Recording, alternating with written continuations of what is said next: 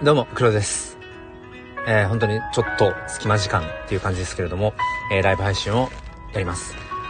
えー、もうちょっとこれを話したいなと思って、まあタイトルそのまんまですが、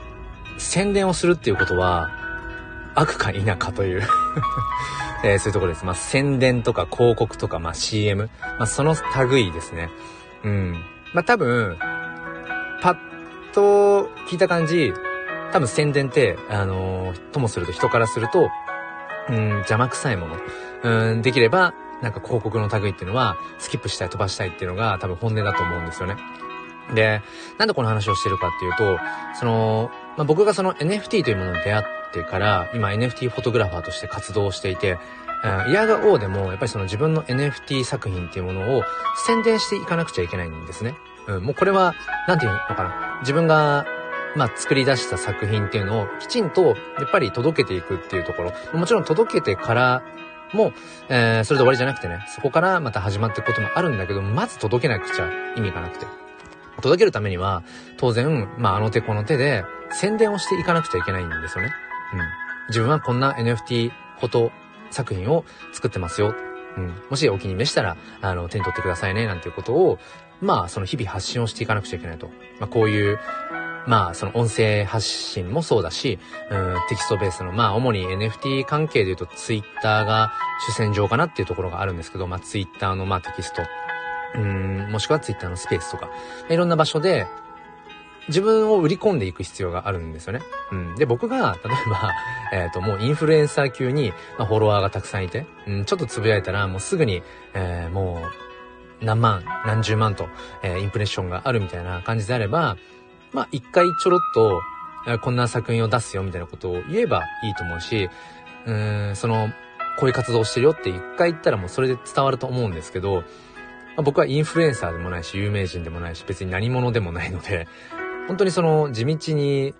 まあ、コツコツと、うん、届けていくしかないんですよね。ってなってくると、どうしたってやっぱり宣伝の類ってものは、えっ、ー、と、せざるを得ないと。で、例えば、うん、まあ、今から話す内容も、まあ、多分これは宣伝になると思うんですけど、今新たな挑戦として、その自分がこう、撮ってる写真、まあ、それを NFT にする上で、まあ、新たな、まあちょっとこう、コレクションを立ち上げるんですね。まあ立ち上げるって言ってもそんな別に大それたことじゃなくて、うん、言ってしまえば、オープンシーというマーケットプレイスで自分の NFT 作品をまあなんでしょうね。こう、まあ並べるだけなんだけど、新しく。コレクション、新たなコレクション名で、えー、今までこう、リリースしてきたコレクションとはまた別のタイトル名で出すだけなので、別にそんな大したことじゃないんだけれども、えっと、もう毎日、毎日毎日それを宣伝しています、この一週間。うん。ちょうど、ちょうどっていうか先週の土日に、えー、家族とキャンプに行って、で、そのキャンプの、こう、焚き火ですね。焚き火をなんかこう写真でパシャパシャパシャパシャ撮ってたんですね。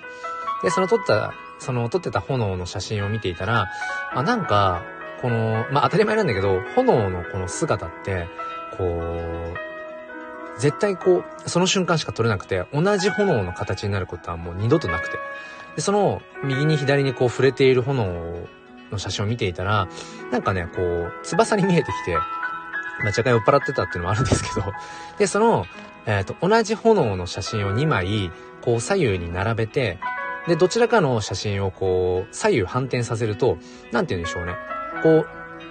翼を広げている火の鳥のようにこう、見えるなと思って、で、もう本当に、無我夢中で、もう何十種類とその、作ったんですね。そのパターンを。火の鳥、フェニックスに見える。でも、中にはドラゴンに見えるようなものもあるし、うん、なんかこうデビルっぽいものもあるし、うん、こう、ちょっとこう、なんていうんですか、あの、牛？闘牛みたいな感じに見えるものもあるし、なんかね、すごくこう、面白くなってきちゃって、でその時に、あ、これをじゃあやっぱり NFT にしていったら面白いかなと思って、とりあえず Twitter で反応を見ようと思って、その、まあもう言ったもん勝ちなので、その炎の写真のジェネラティブ。ジェネラティブっていうのは、あの、まあ自動生成によって、こう、何十種類、何百種類、何千種類、何万種類と、こう、似たような画像。でもちょっと違う、うーん、ものを生成するのがジェネラティブって言うんですけど、うん。写真でジェネラティブって聞いたことないなと思って、まあ言ったもん勝ちだなと思って、まあ炎の写真ジェネラティブ、えー、作りました。欲しい人いますか？みたいな感じで、まあツイッとしたんですね。うん。で、そしたらまあ結構反応があったので、もうそこにかこつけて、もう毎日毎日朝晩と、あのー、もうそれを繰り返し、あの手この手で違った角度、例えば引用リツイートしてみたりだとか、えー、リプランに、うん、ちょっと詳細を載せて、またそのタイムライン上にね、乗るようにしてみたりだとか、もうひたすら毎日宣伝宣伝。で、していて、ふと思ったのが、うん、これ人からすると、うん、ともすると、多分これ、邪魔くさいんだろうな。邪魔くさいかもなって。こんなに毎日毎日僕が、炎の写真のジェネラティブ NFT、えー、ちょっと作りました、みたいな。うん。で、まあ実際それを今週の土曜日ですね。今週の土曜日の夜7時に、あのー、まあ値段をつけて、固定の価格で、まあリスト、まあ売り出すんですけども、まあその宣伝とかももう本当に、毎日毎日、昨日かな、かなうん、まあ朝パンと、うん、ことあるごとに、まあそれを言っていってて、うん。で、なんか、まあこれって本当に完全に宣伝だよな、とか思って。うん。で、その時にふと、こう宣伝を続けていくことって、まあ、どうなんだろうなって思ったんですよ。で、結構やっぱりその、こういう音声発信みたいなことをしていると、やっぱり思うと思うんですけど、その、どのタイミング、宣伝をするとしたら、どこにその宣伝を差し込むか問題って多分、スタイフのパーソナリティの方って、きっと皆さんあると思うんですよね。うん。宣伝の類を冒頭に入れた方がいいのか、それとも終わりの方に入れた方がいいのか。あんまり最初の方に宣伝があると、その後聞いてくれないんじゃないかとか。あと一方で最後の方に宣伝をすると、最後まで聞いてくれてないんじゃないかとかね。だったら、話の中にその宣伝みたいなものを、えーん、こう、織り交ぜて、それとなく宣伝っぽく話した方がいいんじゃないかとか。多分このあたりって、え、例えばスタエフだけじゃなくても、例えばボイシーとかもそうですけど、いろんなパターンがありますよね。そう。だから、なんか、やっぱり宣伝とか広告の類って、どうしても嫌われがち。うん、嫌われがち。だと思うんですよね。じゃあ、あんまり宣伝しない方がいいのかって言ったら、途端にやっぱり届かなくなると思うんですよね。自分の声が。うん。大抵のほとんどの人はね。だからもうさっきも言った通り、よっぽどもう有名人でインフルインフルエンサーでフォロワーさんがめちゃくちゃたくさんいて、とかだったら、うん、まあ1回2回宣伝すればいいのかもしれないけど、ただ、僕がそのメンターにしているキングコングの西野さんは、その、まさにそのボイシーで、毎日毎日毎日、同じ宣伝をしてるんですね。宣伝をし続けてる。えー、いついつ、えっ、ー、と、なんだっけな。なんかこう NFT のマーケティングのなんちゃら教室を Facebook で、Facebook でやります。みたいな。で、それで毎日、えー、何百人超えました。何千人超えました。みたいなことを毎日言っていて、うん。それだけインフルエンサーでも、えー、そういうふうに毎日宣伝をしてるんですよね。うん、届け続けている。まあ、その音声っていうものと、まあ、いわゆるその広告、うん、宣伝みたいなところって、まあ、相性がいいっていうふうには、ま、言われていて、まあ、なんとなく、ながら聞きしていると、まあ、毎日同じような宣伝が挟まっていても、そんなに長くなければ、スッと聞き流せちゃうから、そんなに邪魔くさくないんですよね。テレビの CM とか、YouTube の間に挟まってくる CM とか、うん、まあ、Twitter のタイムラインに流れてくる、なんかこう、何ですかあれ。えっ、ー、と、まあ、広告ですよね。うん。そういうのよりも、あんまりこう、気にはならない。うん、しかも、大抵音声配信。うん、それが聞く側の、リスナー側の立場で考えたときに、やっぱり心地よさみたいなものってあると思うんですよね。そのリス、えっ、ー、と、話している人の、うん、声の心地よさみたいなのもあったりだとか。そう。だから、間に宣伝っぽいものが挟まっていても、多分そんなに耳障りではないんだろうなってことを思って。うん。あとは僕がまあ、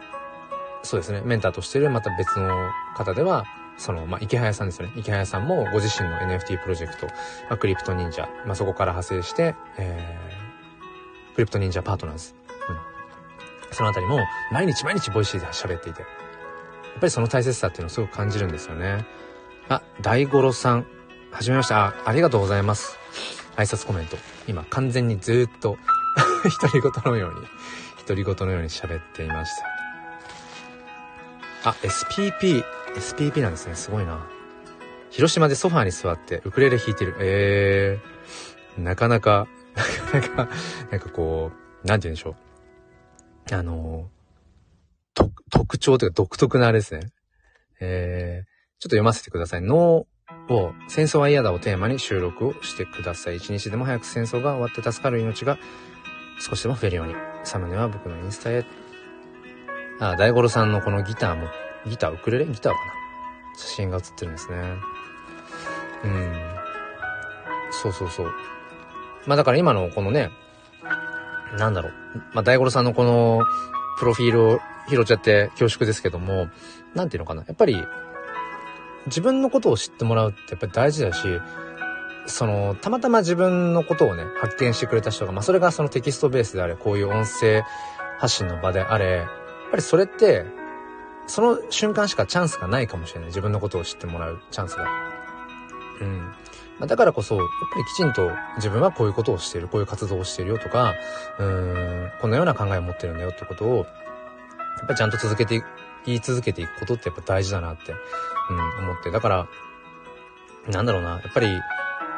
何か自分が、うーん、クリエイターとしてやってるだとか、自分がこういう活動をしていて、何かそれをこう広げていきたいっていう思いがあるならば、やっぱりその、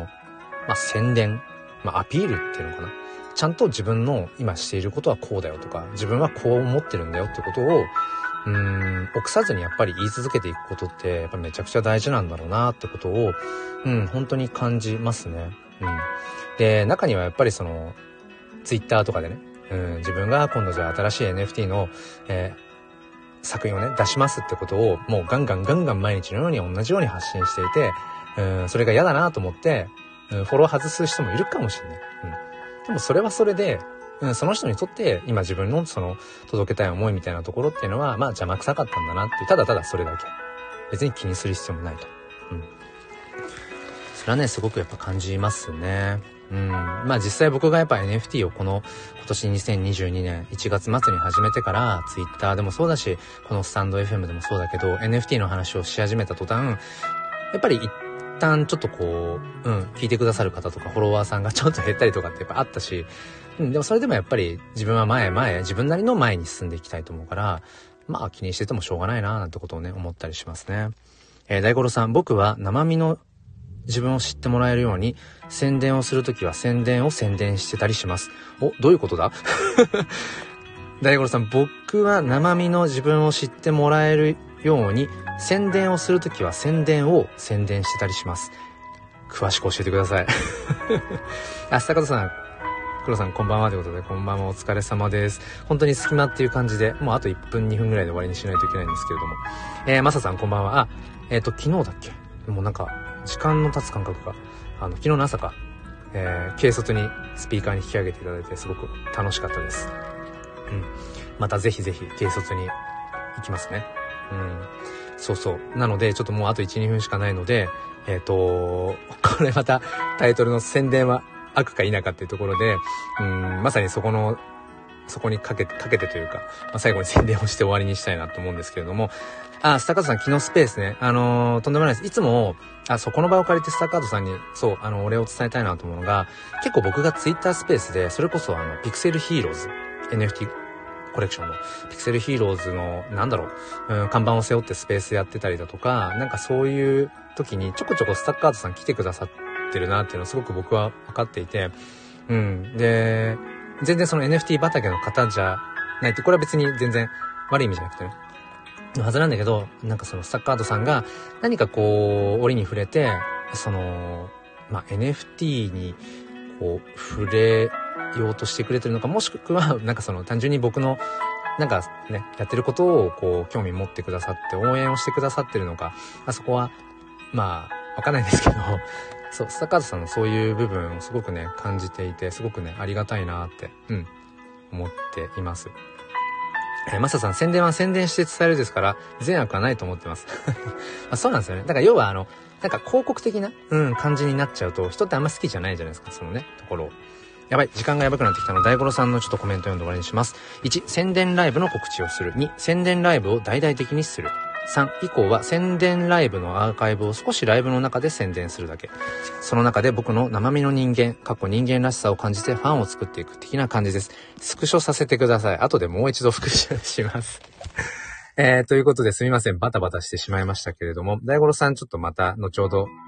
チャンネル遊びに行きますね。えー、まあそうですよね。まあだから自分のことを知ってもらうっていうのは、まあ人にある種宣伝に近いのかもしれないけど、まあでも、うん、相手がどう感じるかっていうのはさておきね、やっぱりきちんと自分の思いっていうのは伝え続けなきゃいけないななんてことは感じますね。はい。ということで、ちょっとバタバタですけれども、ライブ配信終わりにしたいと思います。はい。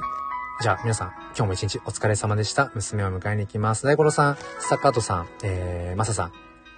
りがとうございます。ではでは、終わりにしたいと思います。それでは明日も心に前向きファインダーを。ではまた。